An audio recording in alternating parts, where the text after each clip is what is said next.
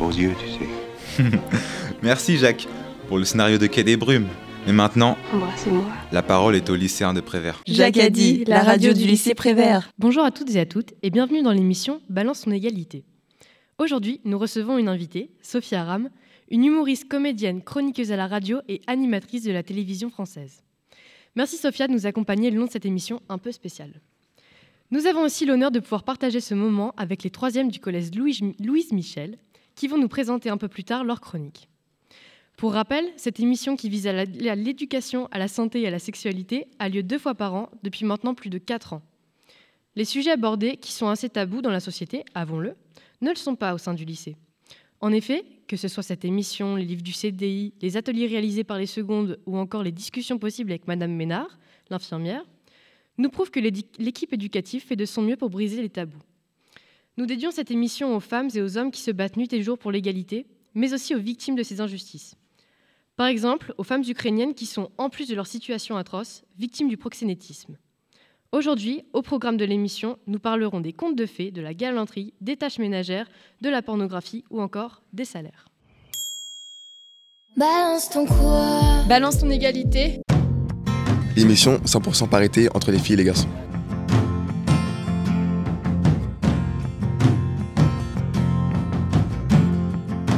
Et ce qu'il faut bien comprendre, c'est que quand une fille dit non, on peut croire que. Et en fait, c'est non. c'est non. Alors Sophia, comme dit plus tôt, vous êtes une, une adepte de la radio. Pourriez-vous nous dire avec quels médias vous travaillez et sur quel sujet? Alors, euh, ben d'abord, bonjour. Je suis très, très, très heureuse d'être parmi vous aujourd'hui. Euh, je suis sur France Inter, donc euh, sur la radio nationale, tous les lundis matins à 8h55 précisément. Je suis chroniqueuse. J'anime un billet d'humeur, donc je parle de l'actualité politique, culturelle, sociétale, euh, selon, selon mes- humeurs, comme le nom l'indique. Vous arrive-t-il souvent de travailler en lien avec euh, le public scolaire? Euh, travailler avec le public scolaire, c'est assez euh, événementiel. Mais quand on m'invite, j'essaie de répondre positivement, surtout quand c'est des sujets qui me tiennent à cœur comme, comme aujourd'hui.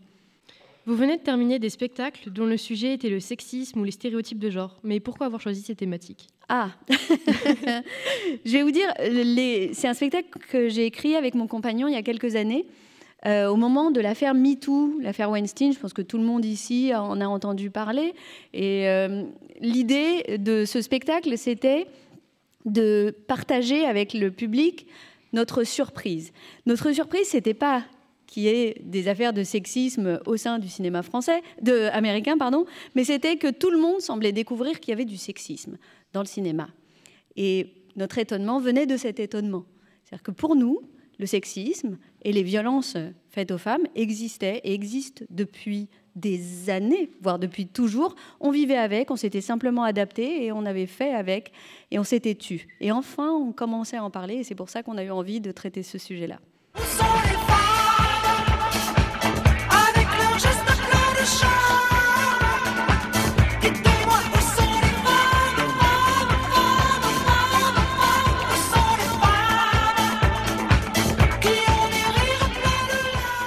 Comme vous, nous avons décidé d'ouvrir l'émission avec la chanson Où sont les femmes?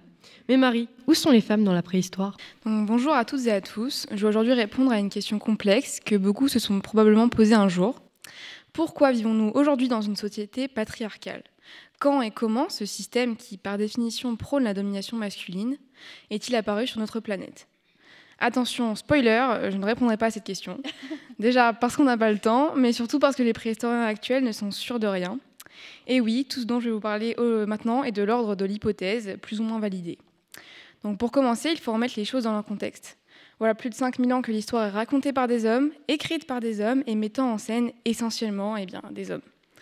C'est pourquoi, lorsque la préhistoire devient une science, dans les années 1850, elle est bien évidemment étudiée exclusivement par des hommes. De ce fait, une première théorie apparaît et sera pendant 100 ans la théorie dominante.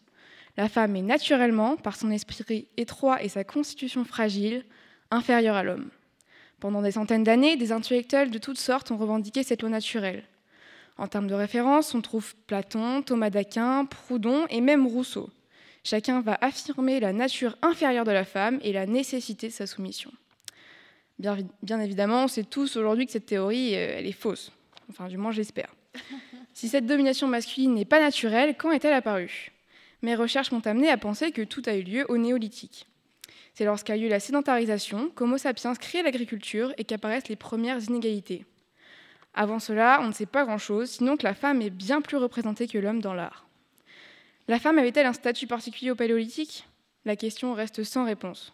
Certains anthropologues supposent que la grossesse était alors envisagée comme un événement surnaturel et que donc, par extension, la femme était divinisée.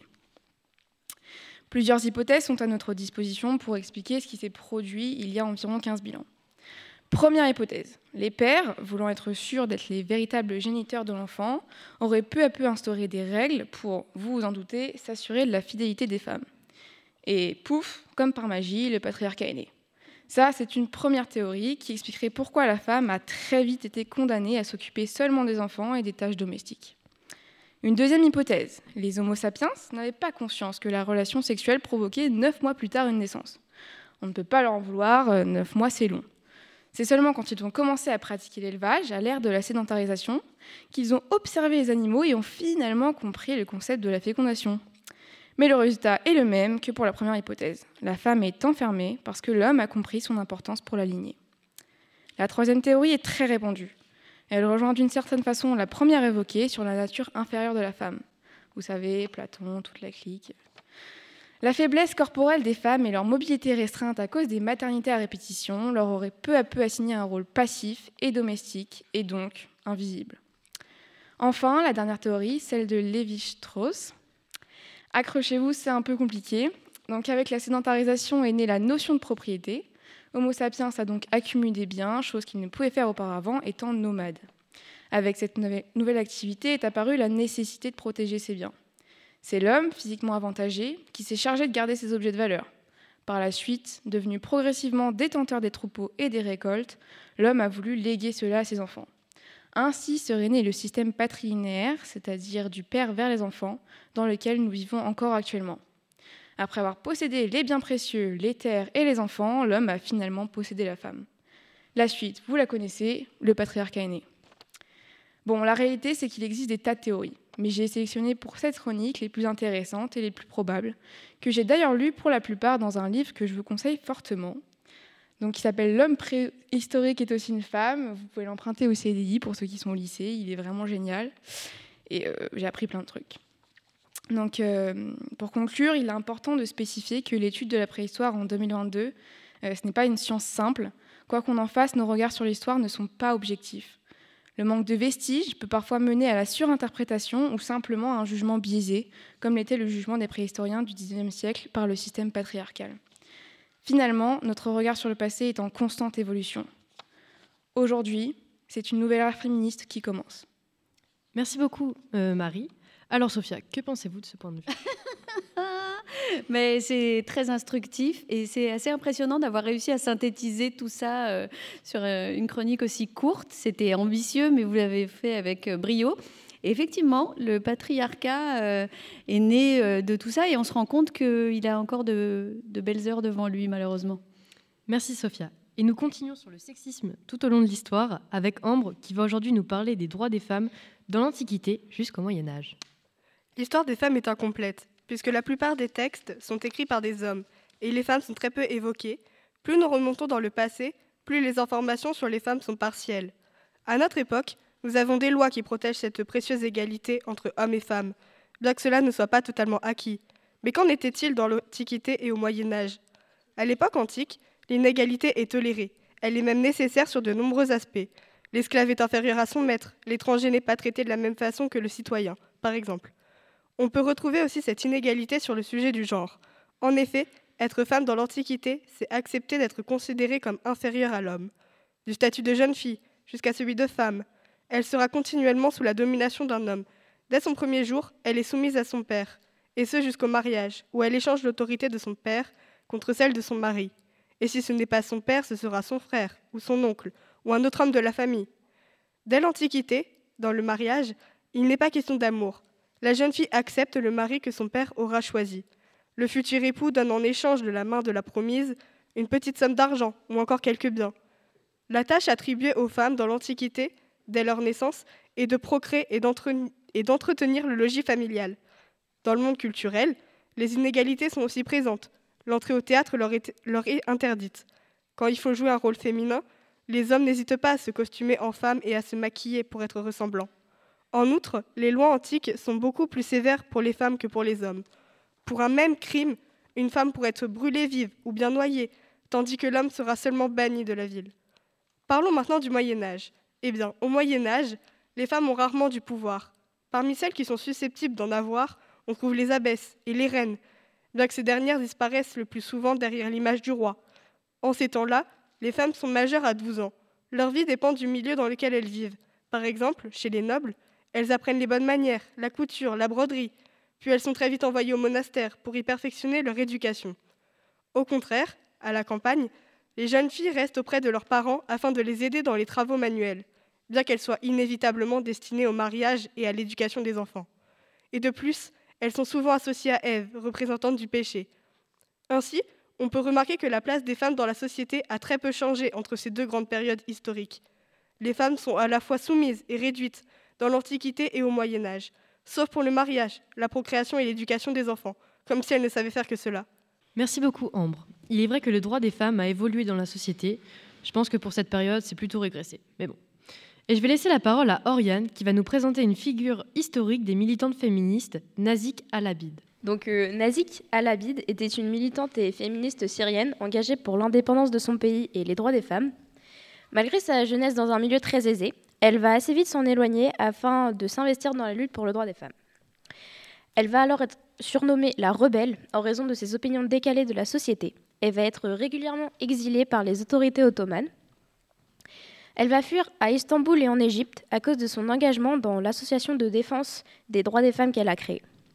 À la chute de l'Empire ottoman, elle va prendre les armes pour se battre contre les forces françaises qui avaient alors envahi la Syrie et créer l'Étoile Rouge, une association d'infirmières inspirée de la Croix-Rouge, et va, suite à la bataille de Khan Messaïloun, devenir générale de l'armée syrienne. Cet engagement indépendantiste pour son pays lui a valu d'être à nouveau exilée au Liban puis en Jordanie. En parallèle de son combat pour l'indépendance, elle va lutter pour le droit de vote des femmes, qu'elles vont obtenir en 1953, et va fonder l'association Lumière de Damas, qui vise à promouvoir l'apprentissage de la culture arabe dans les écoles de filles et qui va créer un journal féministe. Elle va aussi cofonder avec d'autres militantes l'association L'éveil des femmes de Damas, qui a pour but de donner des cours de couture et d'anglais à des jeunes filles pauvres. Elle s'est également engagée pour le droit des travailleuses ainsi que pour la mise en place d'un congé maternité, chose qui sera faite en 1933. Nazik Alabid est une femme souvent oubliée dans l'histoire des droits des femmes, malgré son militantisme infatigable qu'elle continuera jusqu'à sa mort en 1959.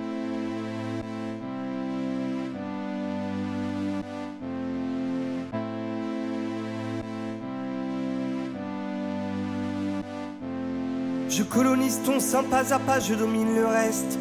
Tout ça m'appartient en deux, deux et en un seul geste. Tu seras le mien, tu verras, je serai ta secte. Je t'érigerai exactement tout comme je le souhaite. souhaite. Je marquerai ton goût de mes visques suçons. Pour pas que tu cours vers d'autres vices cochons. Je t'assurerai ta moue et un à un tes cheveux longs. De mon drapeau rouge et de mes imposants jurons. Tu ne seras que fier quand alors tu joueras les mers. Lorsque je t'offrirai soudain tout un tas de joyeux gamins. Tu n'auras qu'à faire à l'heure et surtout bien te taire. Tu auras l'heure à terme une grande envolée de bons points. La cité des mâles veille sur le quartier des lunes. Elles veulent y faire leur place et doivent y bouffer du bitume. De peine, de veine tenace, elles brillent d'audace, s'enflamme, un flemme qui brûle si belle. Bien plus qu'au soleil, la cité des mâles veille sur le quartier des lunes. Elles veulent y faire leur place et doivent y laisser quelques plumes.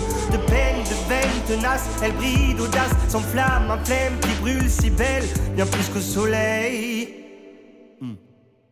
J'épuiserai ta flamme pour remplir mes mains du nerf de la guerre et comme un grand malin. Moi je jouerai aux dames, moi je ferai conquête. Sans trop que je tarde, juste un poil malhonnête.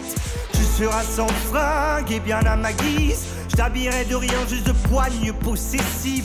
Ils le verront bien que la terre est déjà prise. Ils verront mon flingue, oui mieux que ma main. Me chargerai aussi que tu n'aies plus de choix. T'étaleras ainsi tout un tas de lois que tu repasseras sans te commander, car il n'y a que toi qui sais bien les plier. Puis je te caresserai comme pour t'apaiser, t'imposerai des chutes pour pas te révolter, te bloquerai la nuque sans que tu révulses, et je serai doux pute. Je serai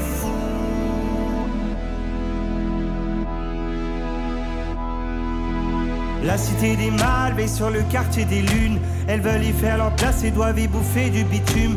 De peine, de veine tenace, elles brillent d'audace, s'enflamme, un flemme qui brûle si belle, bien plus qu'au soleil. La cité des mâles veille sur le quartier des lunes. Elles veulent y faire leur place et doivent y laisser quelques plumes. De peine, de veine tenace, elles brillent d'audace, s'enflamme, un flemme qui brûle si belle, bien plus qu'au soleil. N'as-tu plus besoin de mon torse? Quoi n'as-tu plus besoin de moi lorsque dans la rue tu seras seul sans escorte? Dis-moi comment vas-tu faire sans écorce? Quoi n'as-tu plus besoin de conseils? Quoi n'as-tu plus besoin de mes règles? Entends mes forts, je t'aime et te surveille. Tu verras comme dehors c'est sans soleil la cité des mâles veille sur le quartier des lunes. Elles veulent y faire leur place et doivent y bouffer du bitume. De peine, de veine tenace, elles brillent d'audace, s'enflamme, un flemme qui brûle si belle, bien plus qu'au soleil. La cité des mâles veille sur le quartier des lunes. Elles veulent y faire leur place et doivent y laisser quelques plumes. De peine, de veine tenace, elles brillent d'audace, s'enflamme, un flemme qui brûle si belle, bien plus qu'au soleil. C'était Quartier des Lunes de Edith Préto. Vous êtes toujours sur la radio Jacadi, fréquence 96.2, dans l'émission Balance son égalité. Nous allons désormais écouter Mathéo, Meryl et Arthur, en classe de 3e, qui vont nous parler de la galanterie et des préjugés. Madame, messieurs, on vous écoute.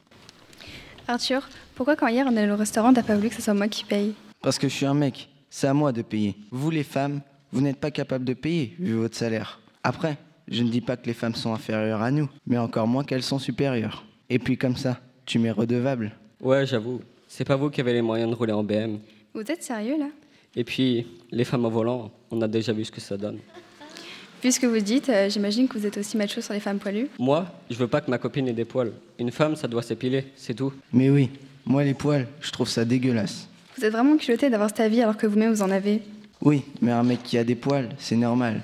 Alors qu'une femme, non. Moi, je ne veux pas toucher à une femme poilue. Et pourquoi vous avez toujours des remarques comme pot de peinture et même pire face aux femmes qui se maquillent beaucoup? Pourquoi? Tout simplement parce que ce sont des pots de peinture. Je ne vois pas d'autres mots. Moi, je ne veux pas qu'elle se maquille. Bon, après, si elle a plein de boutons, berk, elle doit se maquiller quand même pour s'arranger. Une fille qui se maquille, c'est bien. Ça prouve qu'elle prend soin d'elle. Mais après, si on la reconnaît pas le lendemain. Mais par contre, vous, les filles, vous aimeriez qu'on vous aide à faire à manger ou des tâches ménagères? Bien sûr, pourquoi ce serait toujours les filles de cuisiner? On pourrait inverser les rôles, non? Oui, mais moi, quand je regarde le foot, je trouve normal que ma copine prépare à manger. C'est son rôle. Ça a toujours été comme ça. Et puis, en parlant de foot, le foot féminin, c'est aberrant. Une fille, c'est au- c'est au ménage, pas sur un terrain de foot. Merci Meryl, Arthur et Mathéo. Heureusement, des discours comme ça, il n'en existe plus. Quoique, bref. Nous continuons sur le sujet des droits des femmes. Alors Justine, aujourd'hui, tu voulais nous parler de la journée internationale du droit de la femme? Oui, c'est ça. Alors cette journée est célébrée le 8 mars de chaque année. Le 8 mars 2022, c'était la 45e journée internationale des droits des femmes. Le thème était l'égalité des sexes aujourd'hui pour un avenir durable. Pourquoi le 8 mars? Alors au début du XXe siècle, des femmes du monde entier s'unissent pour défendre leurs droits. L'origine de cette journée vient du 8 mars 1917 avec la grève des ouvrières de Saint-Pétersbourg pendant les révolutions russes. Elles demandent du pain et la paix immédiate, ainsi que d'abattre l'autocratie et le tsar. Il y a également de nombreuses manifestations de femmes réclamant le droit de vote, de meilleures conditions de travail et l'égalité entre les hommes et les femmes. Elles agissaient dans l'Europe et dans les pays occidentaux. Je vais vous citer quelques dates clés en lien avec le droit des femmes. Le 26, le 26 août 1789, c'est la Déclaration des droits de l'homme et du citoyen. L'homme s'écrit avec un petit h, car ce nom désigne qu'une partie du genre Homo, c'est un genre auquel appartient l'espèce humaine. En 1791, c'est au tour de la Déclaration des droits de la femme et de la citoyenne, publiée par Olympe de Gouges. En 1944, les femmes obtiennent le droit de vote en France, alors que de l'autre côté, les hommes ont obtenu le droit de vote dès 1848. Elles n'ont pas obtenu le droit de vote en même temps que les hommes, car soi-disant, elles n'avaient pas la maturité nécessaire du point de vue politique. En 1977, la Journée internationale des droits des femmes est reconnue par l'Organisation des Nations Unies. Au départ, les Nations Unies adoptent le singulier pour la journée du 8 mars, alors que l'ONU et l'UNESCO l'ont appelé International Women's Day, ce qui signifie bien la Journée internationale des femmes. Le 8 mars 1982, c'est la première journée internationale des droits des femmes en France, suite à l'action de la ministre déléguée aux droits des femmes, Yvette Roudy. Le 8 mars, c'est aussi une journée de rassemblement qui a pour but de faire le bilan sur la situation des femmes dans le monde.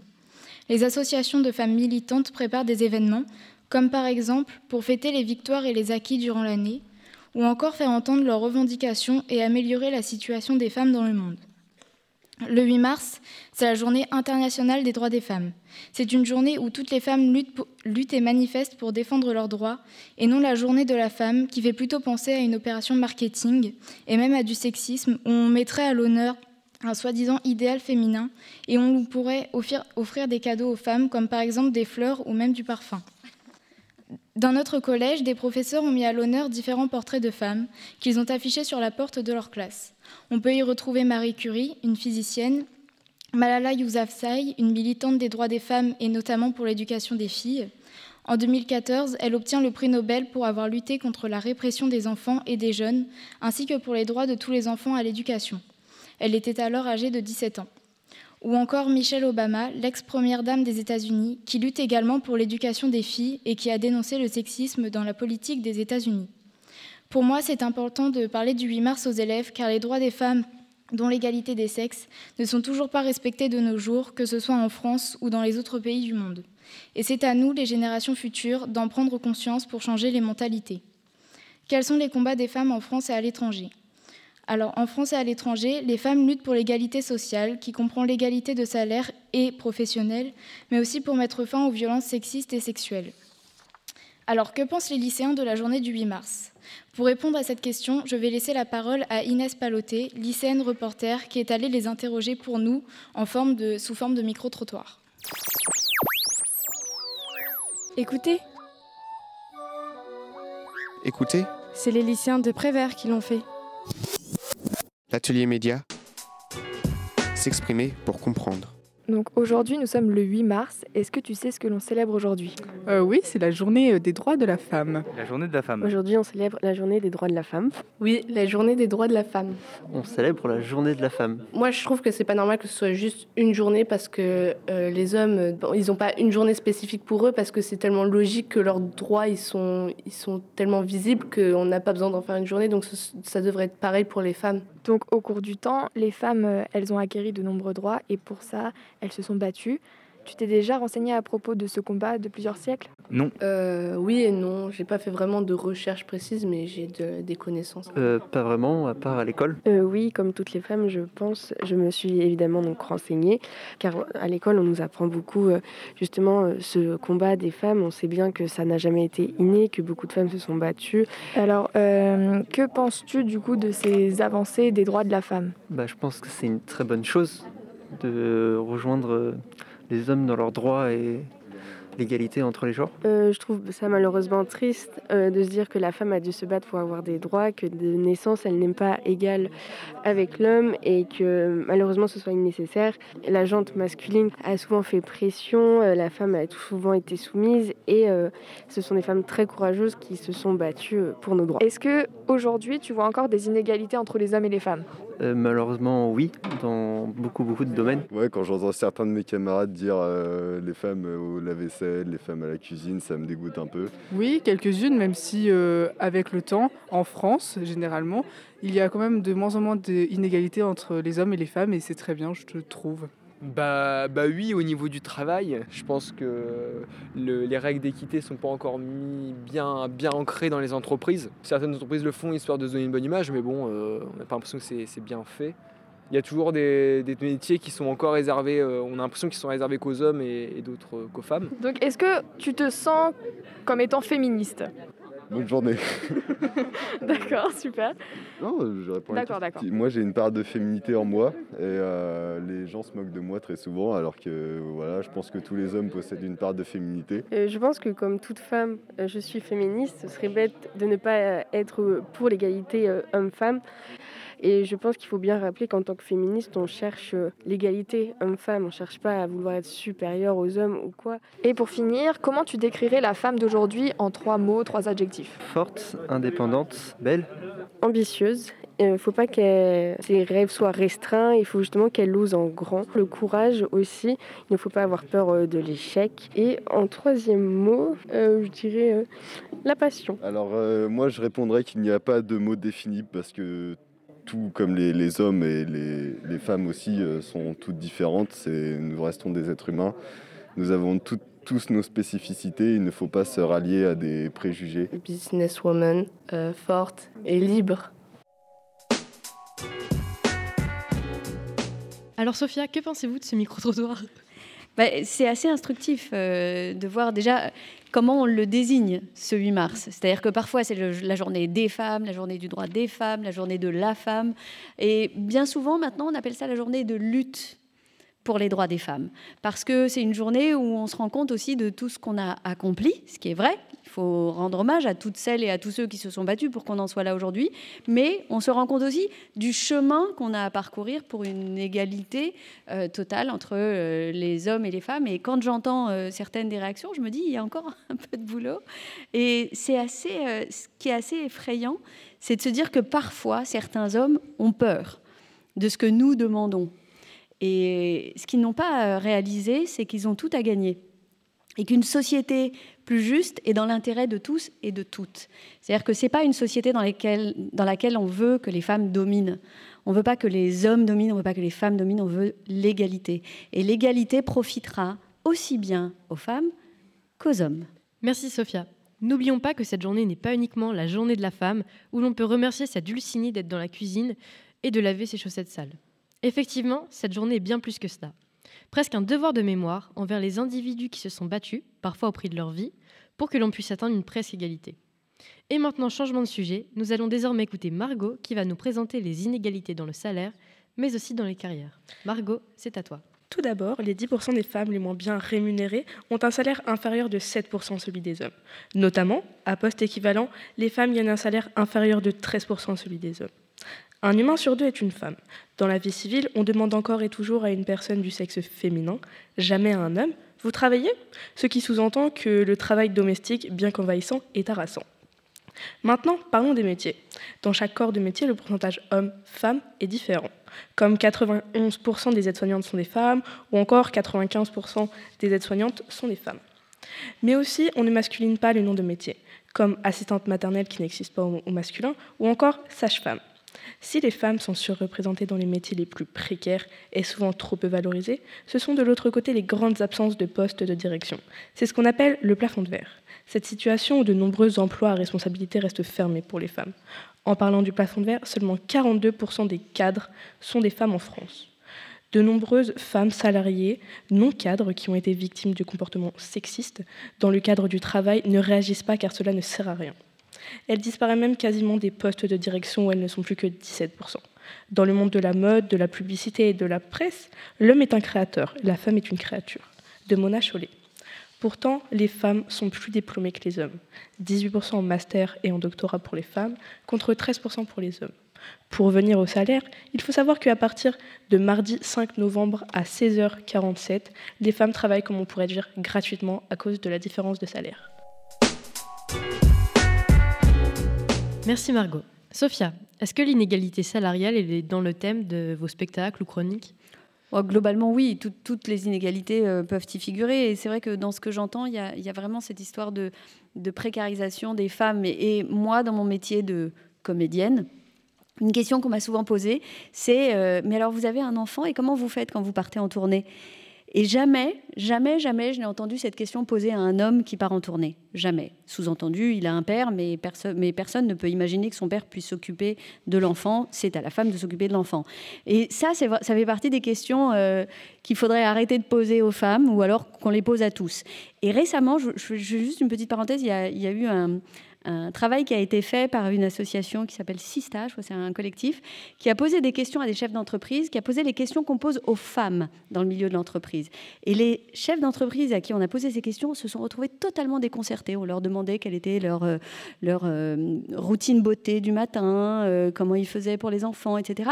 Et les mecs ne savaient pas quoi répondre parce qu'on leur avait jamais posé ces questions. Or, à nous, on nous pose ces questions. Moi, on me demandait, est-ce qu'on peut être belle et drôle?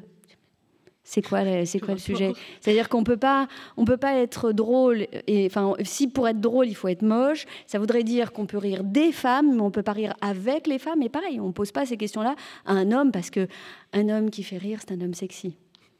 Merci Margot et Sophia. Et nous continuons désormais sur les joyeux sujets que sont le patriarcat et l'inégalité avec Hélène. Alors aujourd'hui, je voulais te poser une question. L'égalité homme-femme est-elle trouvée dans les tâches ménagères? Bonjour. Euh, Aujourd'hui, j'aimerais vous parler euh, des inégalités dans la répartition des tâches ménagères et euh, de son évolution au XXIe siècle. Les inégalités sur la répartition des tâches ménagères a toujours existé. Nous ne remarquons pas de répartition des tâches à 50% entre les hommes et les femmes. C'est souvent les femmes qui en font le plus. En effet, 71% des Européennes déclarent en faire plus que leurs conjoints, contre 21% qui disent en faire à peu près autant, et seulement 4% qui se prévalent d'en faire moins que lui. Aussi, les femmes s'occupent plus des enfants et du ménage que leurs maris. C'est une moyenne, évidemment, certains couples savent partager les tâches ménagères et domestiques équitablement. J'ai remarqué aussi euh, chez les personnes âgées, les tâches ménagères ne sont pas du tout équilibrées, mais euh, le constat semble plus équilibré chez les moins de 35 ans. Euh, si les hommes acceptent désormais de prendre leur part, ils évitent soigneusement certaines tâches. D'après un sondage Ipsos 2019, les hommes préfèrent s'occuper du bricolage et des tâches domestiques à l'extérieur, car ils trouvent certaines tâches peu nobles, comme euh, le nettoyage du linge de la maison. Euh, les hommes ne font quand même pas beaucoup de ménage, sauf si la femme euh, le demande. Donc il y a très peu d'initiatives de leur part et contrairement aux idées reçues, les inégalités de répartition entre les deux sexes ne se réduisent que très lentement. Euh, le confinement a pu démontrer l'inégalité, euh, encore une fois, euh, entre le partage des tâches ménagères et domestiques, car lors du confinement, certaines femmes ont remarqué une charge de tâches ménagères excessive pour elles, car certains hommes estimaient que leur travail en distanciel était plus important. C'est surtout le cas dans les familles où les femmes ne travaillaient pas en distanciel ou ne travaillaient pas du tout. Donc, on remarque cependant une volonté de, réduire, ces inégalités. Si 89% des Français ont le sentiment que la répartition des tâches euh, entre les hommes et les femmes s'est améliorée ces 50 dernières années, cette évolution est lente mais réelle. Elle semble provenir de, l'investissement professionnel des femmes et euh, du lâcher-prise euh, des femmes qui ont appris à déléguer. On a aussi remarqué une augmentation d'hommes qui cuisinent, car la gastronomie est très bien vue dans la société. Donc euh, l'inégalité euh, du partage des tâches ménagères entre les hommes et les femmes euh, évolue très lentement. Merci beaucoup Hélène. Alors Sophia, pensez-vous que l'égalité n'est pas trouvée? Ah, on, est, on, est, on a encore du boulot. Hein. Tout à l'heure, le sketch de nos camarades de, de troisième était assez, assez éloquent là-dessus, parce que un truc qu'on entend souvent quand on est une femme et qu'on se met à faire des tâches ménagères, c'est l'homme qui rentre et qui vous dit « je peux t'aider ». Et moi, généralement, quand un mec me dit je peux t'aider, j'ai envie de lui coller euh, une baffe, ce que je ne fais pas parce que je suis non violente. Mais, euh, mais la question, c'est pas est-ce que tu peux m'aider, c'est qu'est-ce que tu peux faire pour partager les tâches avec moi. C'est pas ma tâche que tu vas euh, appuyer en m'aidant. La, question, elle se pose pas du tout dans ces termes-là. Et je pense effectivement qu'on a notre part de responsabilité, mais qu'il n'y a pas de tâches dégradantes et qu'il faut, il faut, les, il faut les répartir dès le départ. Et je pense effectivement que dans votre génération, ça ira beaucoup mieux que pour la nôtre. On espère. Merci beaucoup Sophia. Nous écoutons désormais Arthur qui va nous parler d'un sujet qui a fait polémique il y a peu de temps, la religion et le sexisme. Arthur, nous t'écoutons. Merci Andrea. Un des plus grands défis du XXIe siècle est de mettre fin une fois pour toutes au sexisme dans notre société. En France, on peut constater une évolution dans les mentalités.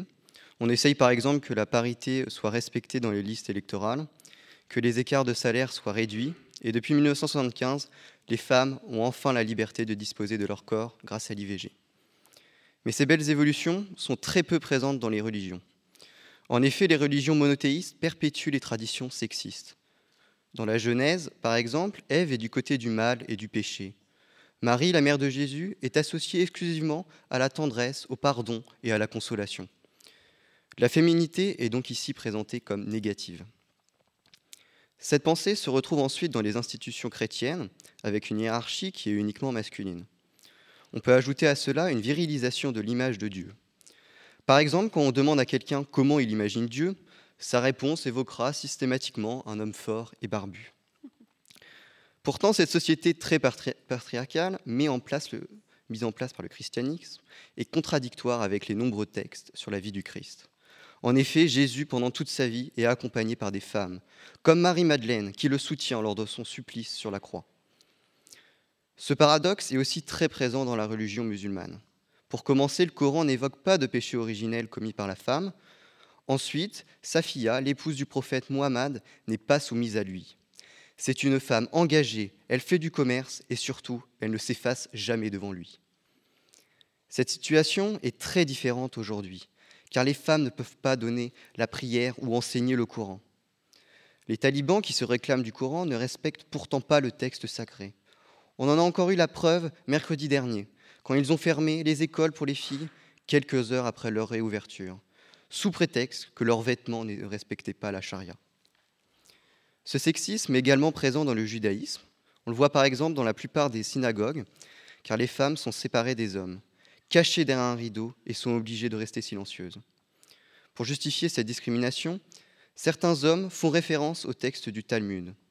Ce texte est une interprétation des lois de la Torah qui instaure certaines règles et coutumes religieuses.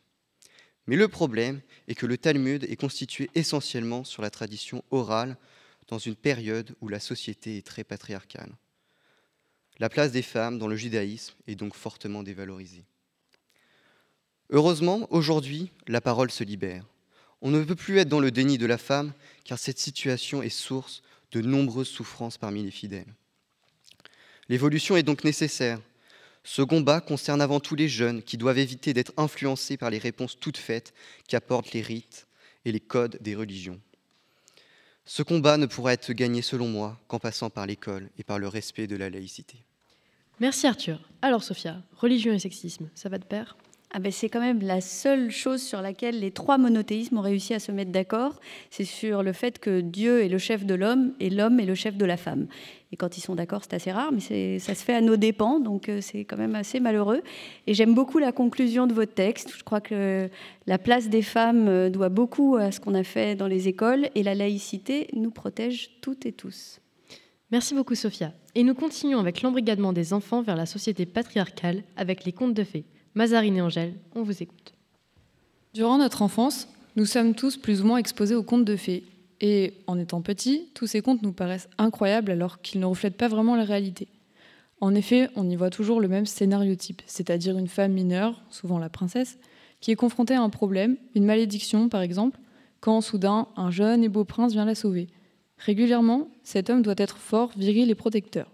En revanche, il n'est pas émotif car cela pourrait passer pourrait casser cet idéal de prince charmant. Dans ce genre de conte, l'émotion est souvent réservée aux femmes.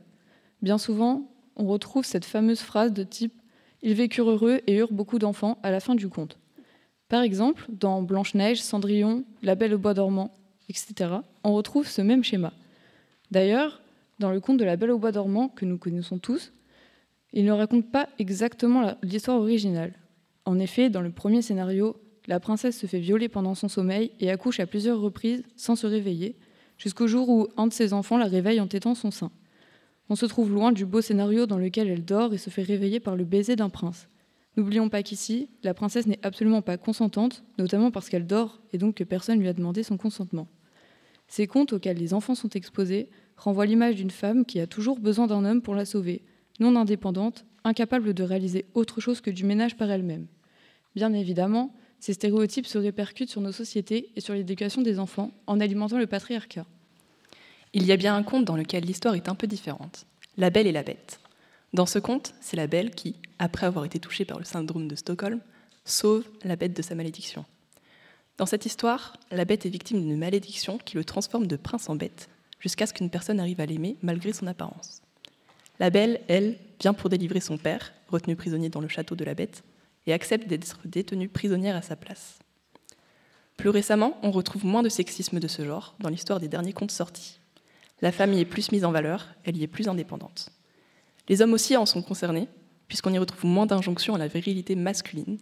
Et le meilleur pour la fin, l'histoire ne se termine pas toujours par une relation femme-homme, ni par un mariage ou la fondation d'une famille. Par exemple, La Reine des Neiges met en avant une femme indépendante, qui est une reine et non pas juste une princesse. La fin diffère aussi car on n'y retrouve pas une union entre cette reine et un homme. Ainsi, on remarque une évolution dans la structuration des contes au fil du temps et de l'évolution de la société.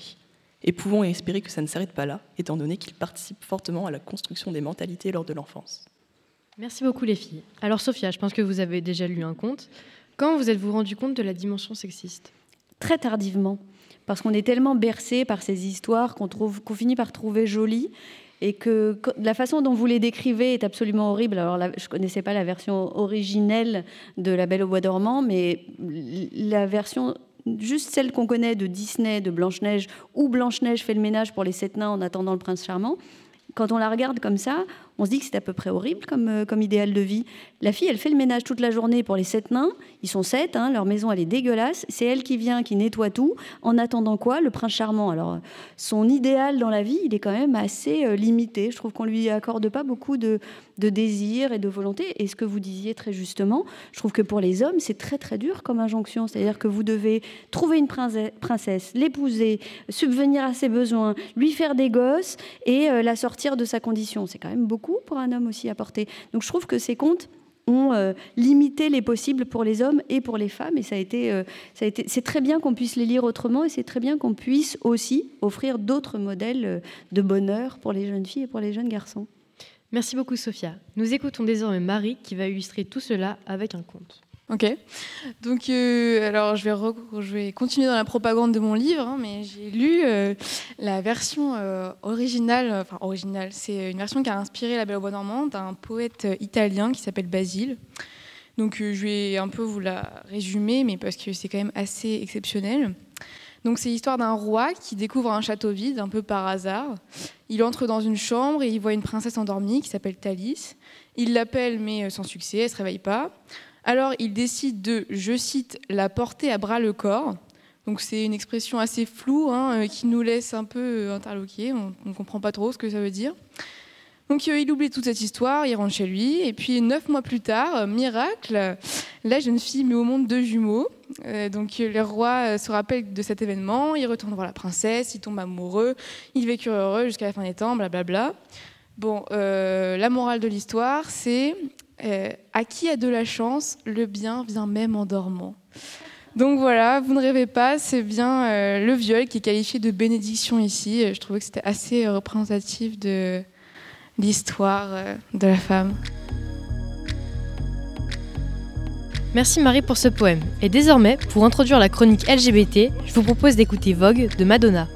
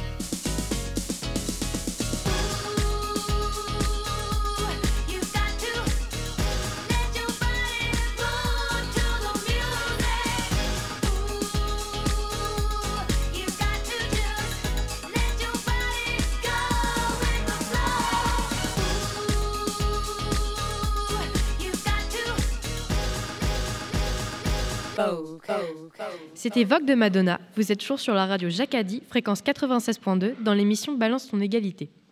Nous retrouvons désormais Tiliam en classe de 3e. Alors Tiliam, aujourd'hui, tu voulais nous parler de la communauté LGBTQI+.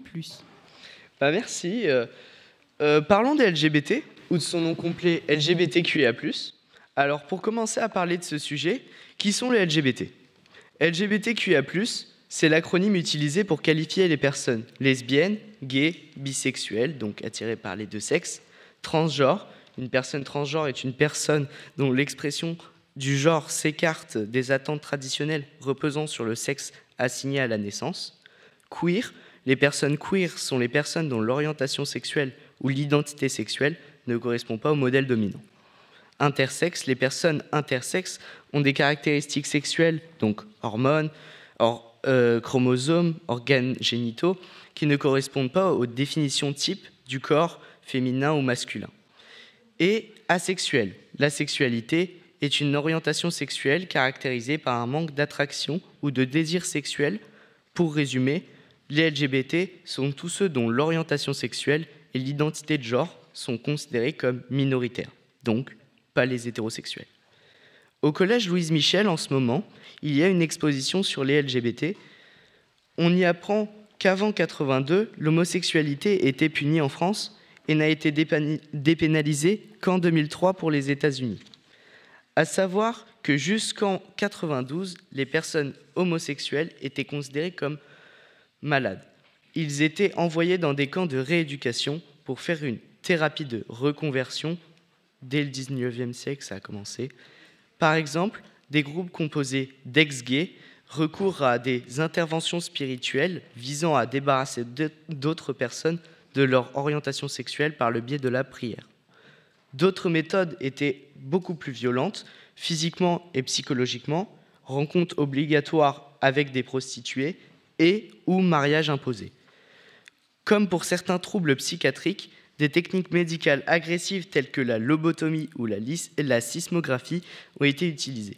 La lobotomie est une opération chirurgicale du cerveau qui consiste à sélectionner ou altérer la substance blanche d'un lobe cérébral. Et la sismothérapie est plus connue sous le nom de traitement par électrochoc. La sismothérapie est une méthode d'électrothérapie utilisée en psychiatrie consistant à délivrer un courant électrique d'intensité variable sur la tête. La sismothérapie et la lobotomie auraient été expérimentées durant la première partie du XXe siècle et ont été reconnues comme inefficaces. Les thérapies de reconversion sont d'ailleurs encore d'actualité aux États-Unis. Il est à noter que ça fait à peine plus de 30 ans que les écoles parlent de la reproduction des êtres humains. L'exposition vient du Musée national de l'éducation, MUNAE, et elle a été montrée il y a deux ans au lycée Jacques Prévert. J'ai pu interroger des collégiens Certains m'ont dit qu'ils s'en fichaient des LGBT car ils ne se sentaient pas concernés. D'autres pensent encore que les LGBT, c'est chiant. Mais d'autres pensent que même si ils ne se sentent pas concernés, ils disent que chacun fait comme il le souhaite de son orientation. J'ai pu demander s'ils avaient vu l'exposition. Enfin, elle a rencontré assez peu de succès. Certains parce qu'ils ont l'impression d'en entendre parler partout, et qu'avec les réseaux sociaux, c'est devenu une sorte de mode. Il y a encore beaucoup à faire pour faire progresser la cause LGBT. Merci beaucoup Tiliam. Il est vrai que l'égalité n'est pas demandée uniquement par les femmes, mais aussi par la communauté LGBTQI. Nous continuons désormais avec Enora qui va nous parler d'un sujet plus que tabou dans nos sociétés actuelles. Enora, on t'écoute. Alors aujourd'hui, on retrouve une multitude de sujets tabous. Mais d'abord, nous allons voir ce que veut dire tabou. C'est un sujet sacré ou impur sur un sujet comme la religion, l'argent, la mort, la politique et sexe accompagné de gêne ou de honte. Ce sont des sujets évités dans des repas de famille, dans les dates ou encore dans la vie de tous les jours. Mais le sujet majoritaire est celui du sexe. Dedans, on retrouve les poils, eux sont beaucoup plus dénégrés dès le plus jeune âge, à cause d'une idée anormale. Car, l'on a toujours grandi sans apprendre à notre sexe. Il est caché, puis c'est rare qu'on puisse en voir une. On a toujours eu un modèle du corps de la femme aux dimensions standards comme les seins, le sexe. Plus de 45% des femmes s'épilent intégralement sur la vision des hommes et de la pornographie. Cela fait revenir les femmes contre leur nature et même revenir avant la puberté.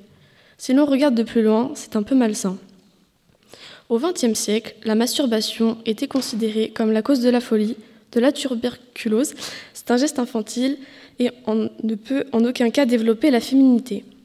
D'après un sondage, plus de 95% des hommes se masturberaient et 76 l'avoueraient de le faire. Alors que pour les femmes, seulement 74% le feraient réellement, mais seulement 33% d'entre elles l'avouent. La masturbation peut faire seule ou à plusieurs. Mais il faut d'abord connaître notre appareil génital. Le clitoris a très longtemps été oublié de notre langage. Celui-ci se présente comme un petit capuchon au-dessus de l'urètre et du vagin, mais on ne voit qu'une minuscule partie de cet incroyable organe. On s'est rendu compte que c'est le seul organe qui procure le plaisir pendant l'acte sexuel. Celui-ci peut ressembler à une fleur. Mais l'homme aussi possède toutes les mêmes parties d'un clitoris, mais différemment agencées sur le pénis. Quand on regarde plus en profondeur, dans les lieux publics, on retrouve majoritairement ou même totalement des dessins de pénis et non des dessins de vulve ou de pubis. Quel est le stéréotype le plus dit sur les règles? Un des plus vieux et des plus connus est celui qui dit que chaque mois, pendant une semaine, la femme libère toute la méchanceté qu'elles ont, car elles ont un faux mauvais. Et très souvent, les hommes expriment Eh bah t'as tes règles ou quoi? quand une femme s'énerve ou leur tienne tête. Mais si ça serait les hommes qui avaient leurs règles, eux n'arriveraient pas à supporter tout ce que les femmes doivent affronter au quotidien. Ils seraient sûrement hospitalisés tous les mois. Mais beaucoup de femmes sont en précarité menstruelle. Près de 21% d'entre elles ont reconnu qu'elles n'osaient pas alors sortir ou aller en cours, etc. Ces femmes représentent plus de 2 millions de la population française. Le budget moyen par femme pour acheter les protections est de 26 euros par mois, tout en tenant compte que l'on a ces règles en moyenne 500 fois dans notre vie. On vous laisse faire euh, le calcul du budget.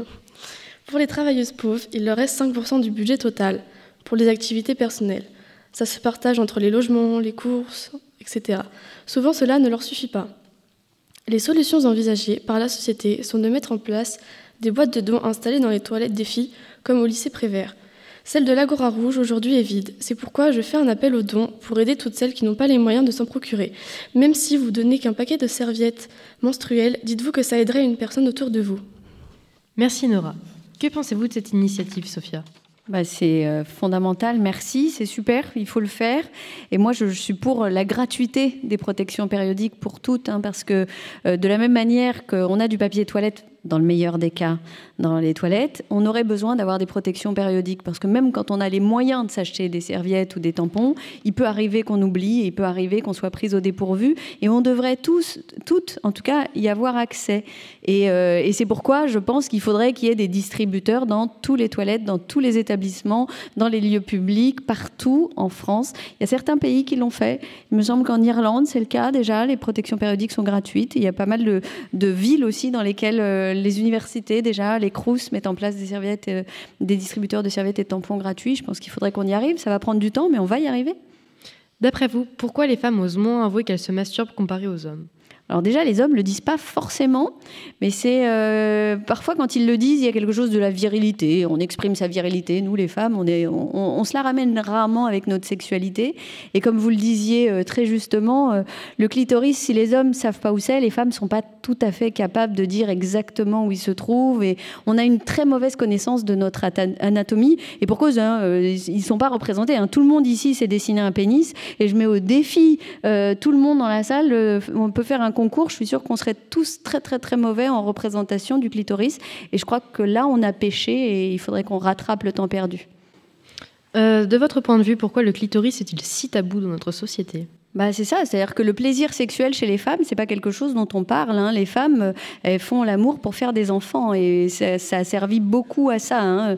Le corps des femmes était là pour la reproduction et pas pour le plaisir. Alors que l'homme, euh, parfois, on entend encore certaines femmes dire l'homme a des besoins. Je suis pas d'accord avec ça. Euh, la femme aussi a des besoins et le plaisir en est un. Et je pense qu'on est égaux dans les plaisirs. Après, on, plus enfin, on peut ne pas avoir les mêmes besoins, pas au même moment, mais en tout cas, la femme aussi a droit au Merci Sophia. Nous abordons encore un sujet extrêmement tabou dans notre société, la pornographie. Alors Nathan, d'après toi, est-ce que le porno biaise les représentations de la vie sexuelle? Alors, la pornographie, c'est quand même un sujet assez large, mais je pense qu'il n'y a rien qui sensibilise mieux que des statistiques effrayantes. Alors, je vais en partager quelques-unes avec vous, avec euh, quelques faits accompagnés. Euh, on le sait tous, avec euh, Internet, l'accès à la pornographie est devenu extrêmement simple. Et aujourd'hui, 75% des Français estiment que les mineurs ne sont pas protégés contre l'exposition aux images pornographiques. Aussi, 73% estiment que les mineurs sont mal protégés contre les problèmes affectifs, eux, liés à la dépendance à la pornographie. En 10 ans, l'humanité a regardé, l'équivalent d'1,2 million d'années de vidéos pornographiques. La consommation est si importante que les vidéos ont généré environ 80 millions de tonnes de CO2 en 2018 juste pour refroidir les serveurs. C'est-à-dire que on a quand même C'est colossal, pardon, je fais, des grands yeux parce que j'écoute vos chiffres, pardon. C'est- C'est-à-dire que c'est une industrie qui est une des plus polluantes. Euh, Aujourd'hui, un jeune sur deux affirme être tombé sur de la pornographie par hasard et plus de la moitié estime avoir vu ses premières images trop jeunes. L'âge de première exposition à une image pornographique s'établit aujourd'hui à 11 ans, l'âge moyen, ce qui est quand même extrêmement précoce. Euh, 40%, 44% des jeunes ayant des rapports sexuels déclarent reproduire des pratiques qu'ils ont vues dans des vidéos, ce qui est expliqué du coup par l'ex- par l'exposition précoce, ce qui amène à penser que les images vues sont une norme en termes de relations sexuelles. Pour rappel, la pornographie d'aujourd'hui qui est consommée en masse est à propos de deux choses, le plaisir de l'homme et l'objectification de la femme. C'est ce qui est le plus répandu et c'est ce qui se regarde le plus. Ainsi, l'exposition précoce en masse conduit à de nombreux préjugés en matière de sexe et à intérioriser cette vision de genre chez les jeunes. Merci beaucoup Nathan. Nous écoutons maintenant N'insiste pas de Camille Lelouch.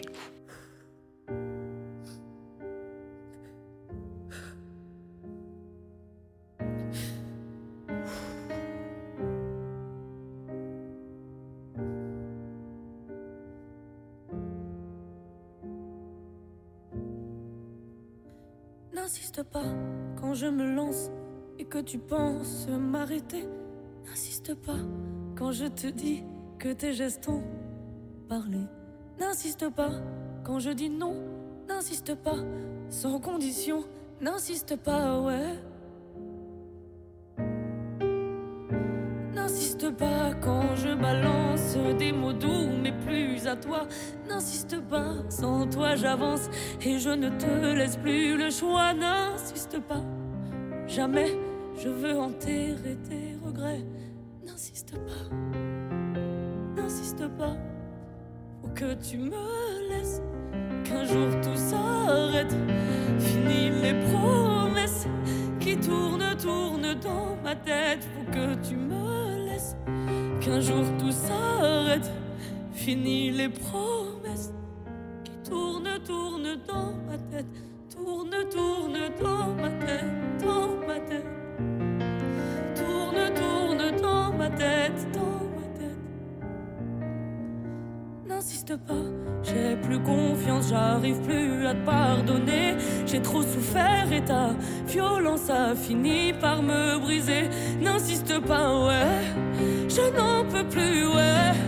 Je suis foutu, hey. je te dis que je suis foutu. Me laisse qu'un jour tout s'arrête. Fini les promesses qui tournent, tournent dans ma tête. Faut que tu me laisses qu'un jour tout s'arrête. Fini les promesses qui tournent, tournent dans ma tête. Tourne, tourne dans ma tête, dans ma tête. Tourne, tourne dans ma tête, dans ma tête. N'insiste pas, j'ai temps d'oublier. N'insiste pas, ton temps est passé. N'insiste pas sur ce que tu m'as dit. Tu m'avais promis stop. Hein, N'insiste pas, tout est terminé. Tu m'as juré, tu m'as cassé la gueule. T'as dit que tu m'aimais, tu m'as cassé la gueule. Aujourd'hui je m'en vais, je pense à ma gueule. N'insiste pas, c'est ce que tu me disais tous les jours. Ce que je voulais c'était ton amour. N'insiste pas quand je t'empêche de poser tes mains sales sur moi. N'insiste pas, t'es dangereux. Tu cachais bien ton jeu. N'insiste pas, c'est terminé. Faut que tu me laisses qu'un jour tout s'arrête. Fini les promesses qui tournent, tournent dans ma tête. Faut que tu me laisses qu'un jour tout s'arrête. Fini les promesses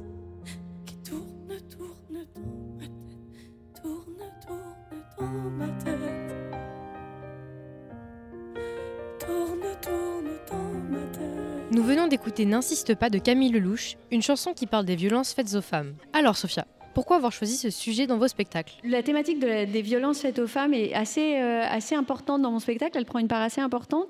Et la façon dont j'ai décidé de l'aborder, c'était par les mots. Parce que selon moi, les mots précèdent toujours les actes. Et que pour moi, il n'y a pas de violence euh, envers les femmes sans sexisme. Il n'y a, pas, euh, a pas un coup qui n'a pas été précédé par une injure comme euh, salope, sale pute. Quand on commence par dire sale pute à une femme, on peut lui donner une baffe. De la même manière qu'il n'y a pas d'acte homophobe sans homophobie, qu'il n'y a pas d'acte antisémite sans antisémitisme, il n'y a pas de violence faite aux femmes sans sexisme. Et pour moi, euh, il faut bannir tous ces mots du langage quotidien pour arriver à une société dans laquelle la violence sera euh, éradiquée pour de bon.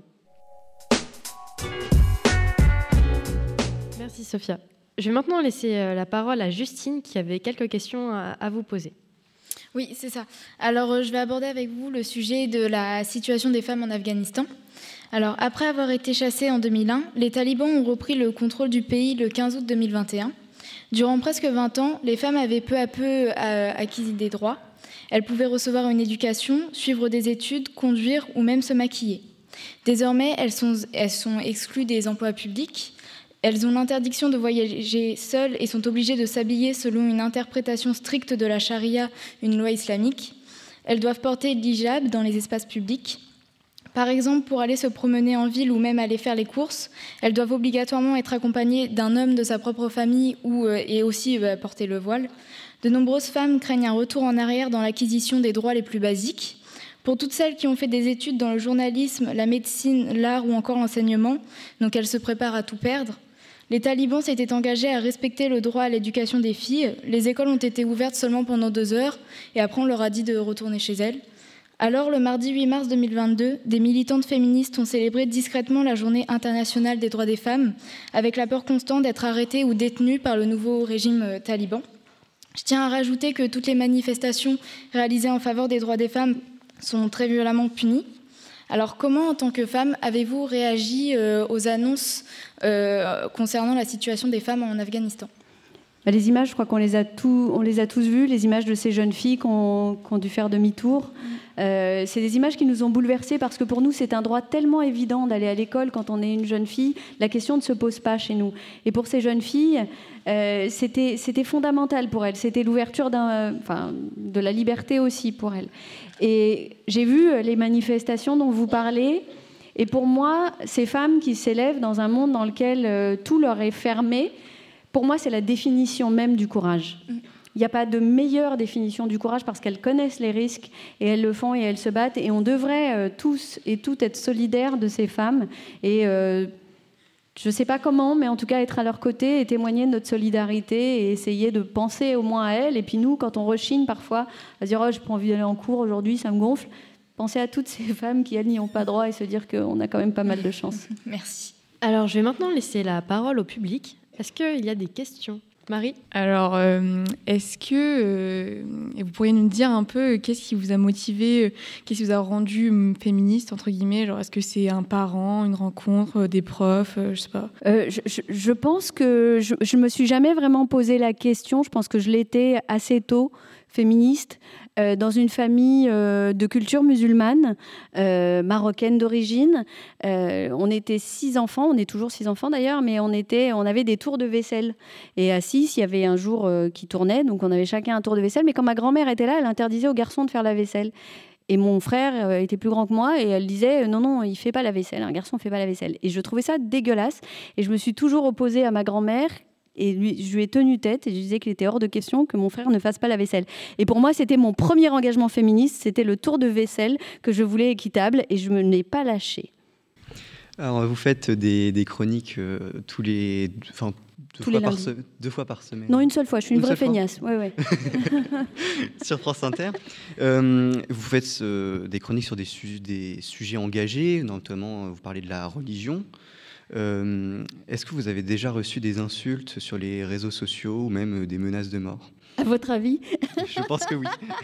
non, mais de toute façon, maintenant, sur les réseaux sociaux, les insultes, c'est le quotidien quand on est une personnalité publique. Et euh, il faut pas s'habituer, hein, c'est pas bien. Mais j'en reçois mais des tonnes et des tonnes et des tonnes. Mais c'est pas que sur les sujets religieux. Hein. Maintenant, c'est dès que vous êtes sur un sujet euh, clivant, c'est-à-dire dès que vous exprimez une opinion, vous recevez euh, des sauts d'ordures hein, sur les réseaux sociaux. C'est des déversoirs. Alors, généralement, les gens sont cachés. Ils ne donnent pas leur identité. On n'a pas leur nom. Moi, je je sors à visage découvert. Hein. Je suis Sophia Aram, c'est mon nom. Je parle en mon nom, j'exprime mes opinions, je les assume et je les porte euh, du haut de mes 48 kilos et de mes 48 ans. Euh, j'ai toujours exprimé mes opinions et j'ai toujours fait sans me cacher. Et je trouve qu'il y a une lâcheté euh, de la part de ceux, et de celles hein, qui m'écrivent pour m'insulter, me menacer, qui est assez phénoménal. Et il faut savoir que c'est un phénomène qui va grandissant. C'est-à-dire que quand j'ai démarré à la radio, je recevais des menaces. Je les recevais par courrier. Alors c'est plus compliqué hein, d'envoyer un courrier par la poste, on met un timbre, il faut le poster, ça coûte de l'argent, tout ça. Maintenant les réseaux sociaux c'est gratuit, c'est instantané, on vous envoie. En revanche, il y a la loi. Et moi je dépose plainte contre les personnes parce que que ce soit raciste, que ce soit des menaces, tout ça, c'est il y, a des peines de prison hein, euh, contre ça, c'est un délit.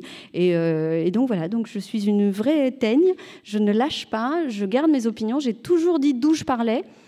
Je, dis qui je suis, je dis d'où je parle. Maintenant, je comprends qu'il y ait des gens qui ne soient pas d'accord. Ils ont le droit de ne pas être d'accord avec moi. En revanche, il y a une bienséance dans ce pays qui doit être respectée et des codes qui devraient nous permettre d'accepter les opinions des autres et de les contester autrement que par l'injure ou la menace. Euh, donc pour vous, comment peut-on changer, euh, changer l'idée anormale des poils chez la femme euh, auprès de la vision des hommes et de la femme et des femmes? C'est un vrai sujet, c'est-à-dire que ce que vous disiez tout à l'heure, c'est-à-dire qu'on est, on est conditionné par toutes les images d'Épinal. Euh, euh, vous parliez tout à l'heure de la pornographie, des corps des femmes, l'idéal de beauté, etc. Je pense que ça prend du temps, mais euh, dans pas mal. j'ai eu la chance d'aller jouer mon spectacle au Cameroun il n'y a pas longtemps et j'ai vu des femmes qui assumaient leur pilosité complètement, sans aucune gêne. franchement, je je pense que c'est des choses qui avancent. Moi, je vois pas mal de jeunes qui n'ont pas envie de s'épiler sous les bras, elles ne s'épilent pas sous les bras, et puis chacun fait ce qu'il veut. Je suis contre l'injonction, c'est-à-dire que pour moi, euh, je vois pas en quoi le fait qu'une femme ait des poils soit gênant pour les autres si elle, elle est, euh, elle est bien dans son corps. Pour moi, c'est chacun doit faire ce qu'il veut de son corps. Pour moi, c'est vraiment la liberté qui devrait être la norme. Merci. Est-ce qu'il y a des questions dans le public? Alors si, moi ce que je voulais dire, c'est quand même d'abord merci parce que vous êtes euh, super nombreux et je trouve ça super agréable parce que ça, il y a quelques mois on n'avait pas le droit de sortir et là vous retrouvez, retrouvez des jeunes dans des salles de spectacle, ça fait du bien. Je voulais vous remercier parce que vous avez eu une très belle écoute, mais maintenant il faut que vous nous prouviez que vous n'étiez pas endormis. Vous êtes impressionnés? Ils ont bien bossé, hein? Ouais, ils ont, ils ont vraiment bien bossé. Donc je pense, je pense qu'on peut les applaudir, non?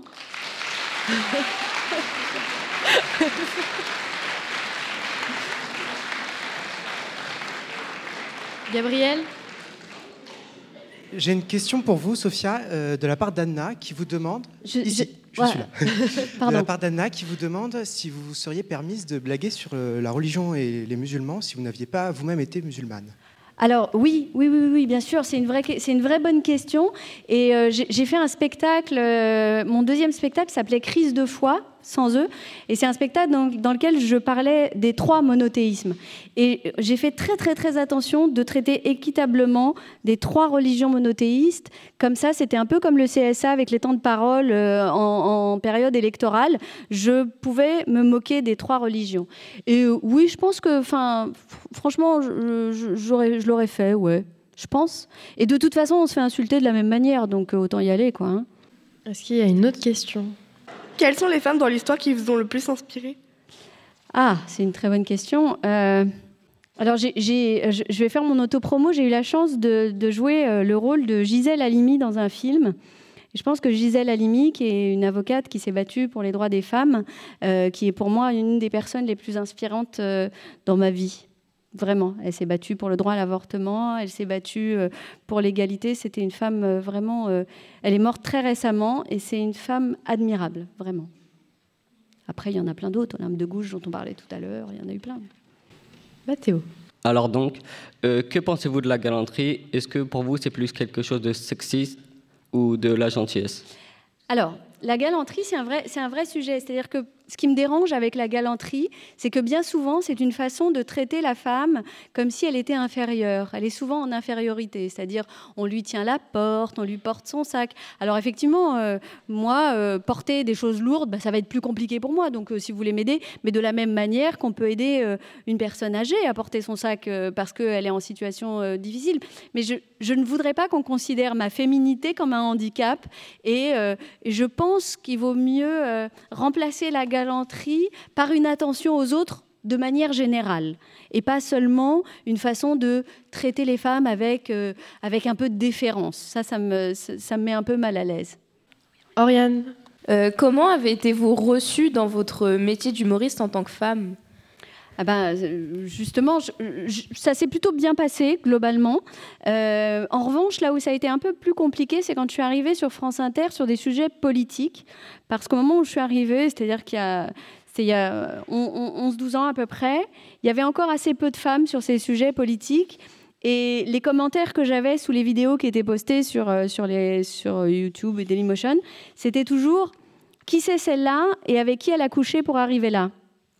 Encore une fois, c'est des choses qu'on ne demande jamais à un homme. Hein. Un homme, on ne se demande jamais avec qui il a couché pour arriver là où il est, alors qu'une femme, on imagine toujours qu'elle a dû coucher pour arriver.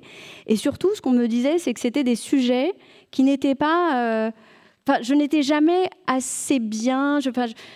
les, hommes venaient me donner des leçons sur comment je devais parler de certains sujets. On venait me faire la leçon sur euh, la manière de, s'approprier ces sujets politiques euh, parce qu'on considérait que j'étais moins compétente que les hommes pour faire des blagues sur la politique. Aujourd'hui, ça va beaucoup mieux, on est beaucoup plus nombreuses et euh, j'ai l'impression que ça passe. Mais la violence, elle est plus forte envers les femmes qu'envers les hommes. Vous, irez regarder, on s'en prend beaucoup plus dans la figure quand on est une femme euh, sur les sujets politiques, toujours. Est-ce qu'il y a d'autres questions dans le public ou pas? Oui, Enora. Euh, donc moi j'aurais une deuxième question. Euh, dans la société d'aujourd'hui, pour vous, quels seraient les moyens d'abattre les sujets tabous comme la masturbation, l'appareil génital féminin ainsi que les menstruations? Bah, en en parlant comme vous le faites aussi librement et aussi naturellement. C'est-à-dire que je pense que j'ai l'impression qu'on va dans le bon sens. Quand vous parlez des règles, plus personne ne ricane dans la salle. Je pense que moi, à votre âge, si j'avais fait un exposé sur les règles, je pense que dans la salle, on faisait on se marrait, euh, les filles n'osaient pas en parler. Euh, les filles de ma génération, quand on se demandait un, tampon, c'était comme si on demandait une barrette de shit. Enfin, c'était vraiment un truc honteux, quoi. Non, mais vraiment, c'était encore ça mettait tout le monde mal à l'aise parce que ça ne se faisait pas, on ne parlait pas de ces sujets-là. Et je pense qu'il faut, complètement dédramatiser le sujet. Alors, alors c'est marrant, on parle masturbation, personne ne bouge, on parle de shit, tout le monde parle. Hein. alors on a encore des tabous à aborder, j'ai l'impression, mais c'est plutôt une bonne nouvelle. C'est-à-dire que ça, ça va, on peut en parler. La masturbation, je suis sûre que ça va bien se passer, on va pouvoir en parler aussi. Et les représentations des corps des femmes euh, aussi, je pense qu'on va dans la bonne direction en en parlant, toujours, en utilisant les, mots, en, ne se cachant pas derrière des métaphores, des images, un petit peu la petite fleur de la dame, tout ça. Voilà, non, tout ça, on va, on va aller à l'essentiel. Merci.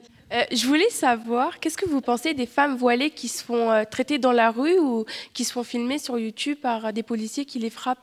Alors, j'ai jamais vu ça. Ah je n'ai jamais vu ce genre de vidéo, euh, mais ça c'est bah, c'est pas légal quoi. Donc euh, normalement il y a des il y a des lois qui protègent ça. On devrait pas. Je suis contre.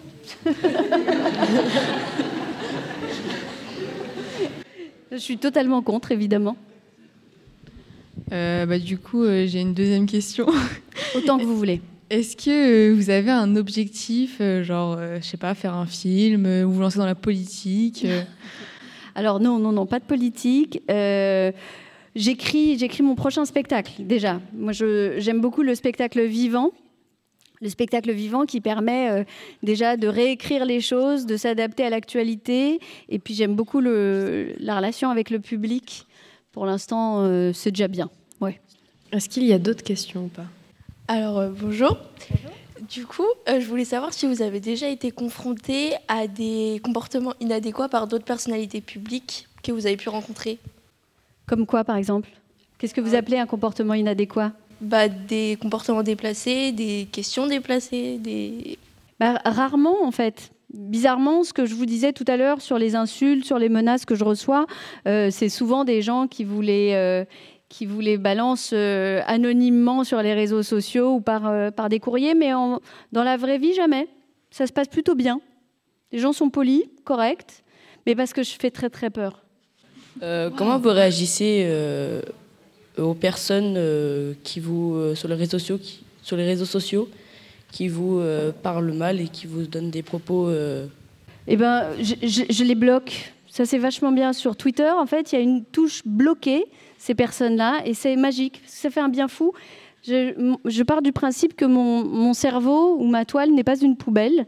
Donc, je, me protège de ces gens-là en les bloquant. Je n'ai plus accès à leurs propos, ils n'ont plus accès aux miens. Ça fait du bien. Et ça, et ça j'invite toutes celles et tous ceux, vous savez, on parle souvent de harcèlement sur les réseaux. Euh, franchement, bloquez les gens. hein. Vous n'êtes pas obligé de les subir. hein. Quand on vous insulte, vous les bloquez. Et après, quand c'est du racisme, quand c'est de la menace, là, on peut déposer plainte. Mais bloquez, bloquez, bloquez. Il y avait une autre question, je crois. là-bas. Vous en pensez quoi de la pansexualité Alors, je ne sais pas de quoi vous parlez, en fait. Faut m'expliquer, faut m'expliquer. La pansexualité, c'est quand on aime une personne, euh, n'importe le sexe. Euh, je, je reviens sur ce que je disais tout à l'heure. Pour moi, euh, c'est du moment que ça se passe entre personnes consentantes, tout va bien. Enfin, j'ai aucun jugement à avoir là-dessus. Enfin, j'ai vraiment. Alors là, euh, tout va bien. Est-ce qu'il y a d'autres questions ou pas? Euh, moi, j'aurais une question sur le harcèlement de rue. Donc, Je on sais pas où je regarde. Là, Pardon, en bas, pardon. tout en bas. Merci. Euh, donc, on sait encore aujourd'hui qu'il y a énormément de femmes qui subissent le harcèlement de rue. Vous, vous en pensez quoi? Vous avez raison d'en parler. C'est-à-dire que pour moi, on parlait tout à l'heure d'égalité, on parlait tout à l'heure de combat, on parlait tout à l'heure de lutte. Et parmi, euh, parmi les, les sujets sur lesquels il faudrait qu'on arrive à ouvrir les yeux, c'est par exemple l'occupation de l'espace public. Il y a des études qui ont été faites, qui ont été menées par des urbanistes qui ont observé les temps de déplacement des femmes et les temps de déplacement des hommes.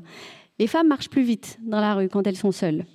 Euh, les femmes restent moins statiques dans un espace public.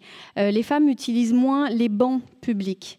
Donc tout ça, c'est une occupation de l'espace qui est faite parce que, enfin c'est la façon dont on se l'approprie, parce que on est potentiellement des proies quand on est une, femme, on devient une proie.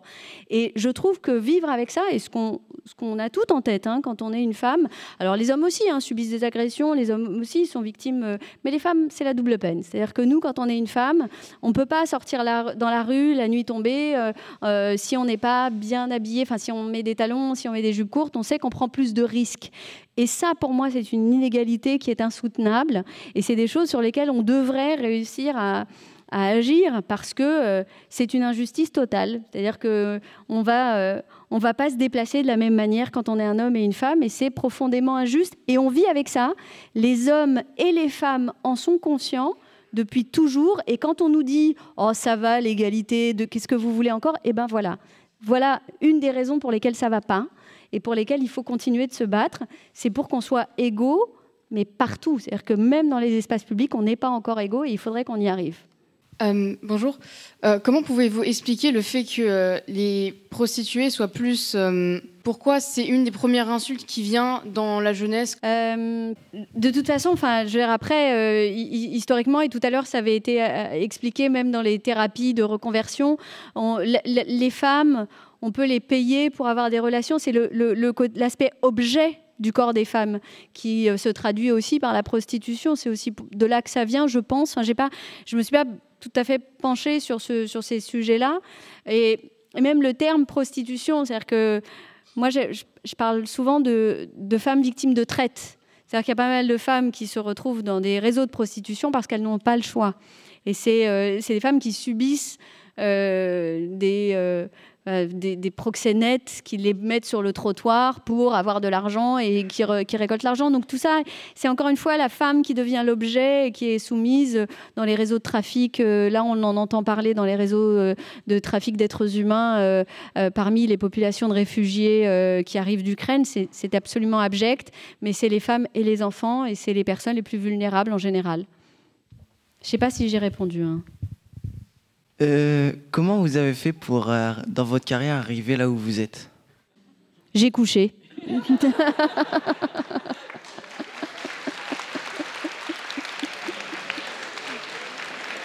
non, je... je, vous, taquine, je vous taquine. C'était pour, euh, c'était pour revenir à, ce que je disais tout à l'heure.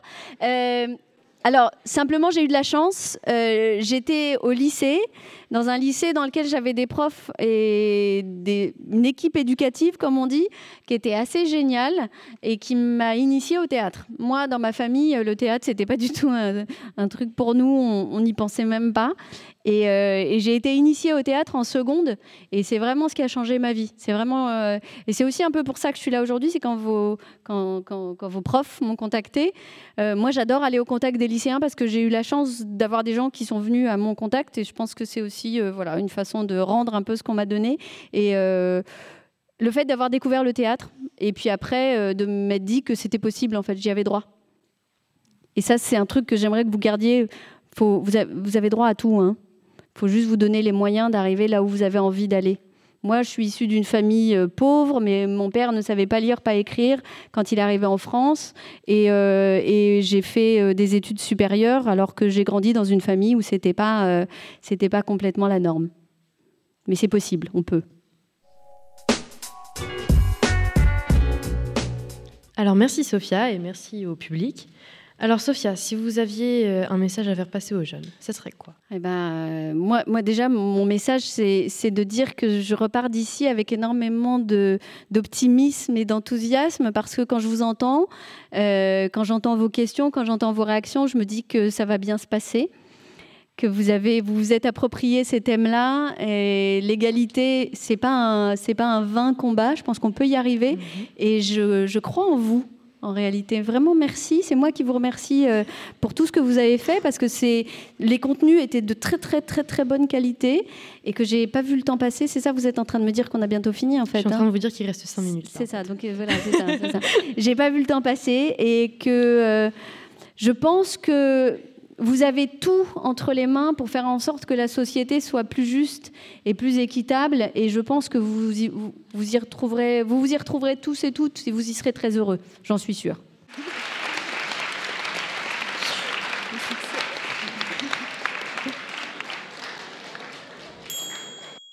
Balance ton quoi? Balance ton égalité.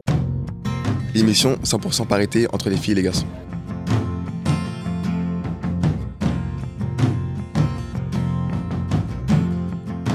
Et ce qu'il faut bien comprendre, c'est que quand une fille dit non, on peut croire que. Et en fait, c'est non. C'est non. C'est maintenant la fin de notre émission. Merci à vous, Sophia, de nous avoir accompagnés tout le long de cette émission et de nous avoir accordé de votre temps. Merci également à tous les chroniqueurs, aux techniciens et aux professeurs pour le travail qu'ils ont fourni. Mais surtout, merci à vous de nous avoir écoutés tout le long de cette émission. Retrouvez-nous sur toutes les plateformes de streaming et le 24 mai sur la fréquence 96.2 FM. Je vous souhaite une bonne journée et à bientôt dans l'émission Balance ton égalité. Jacadi, la radio du lycée Prévert. Retrouvez-nous sur 96.2 FM et sur jacadi.org.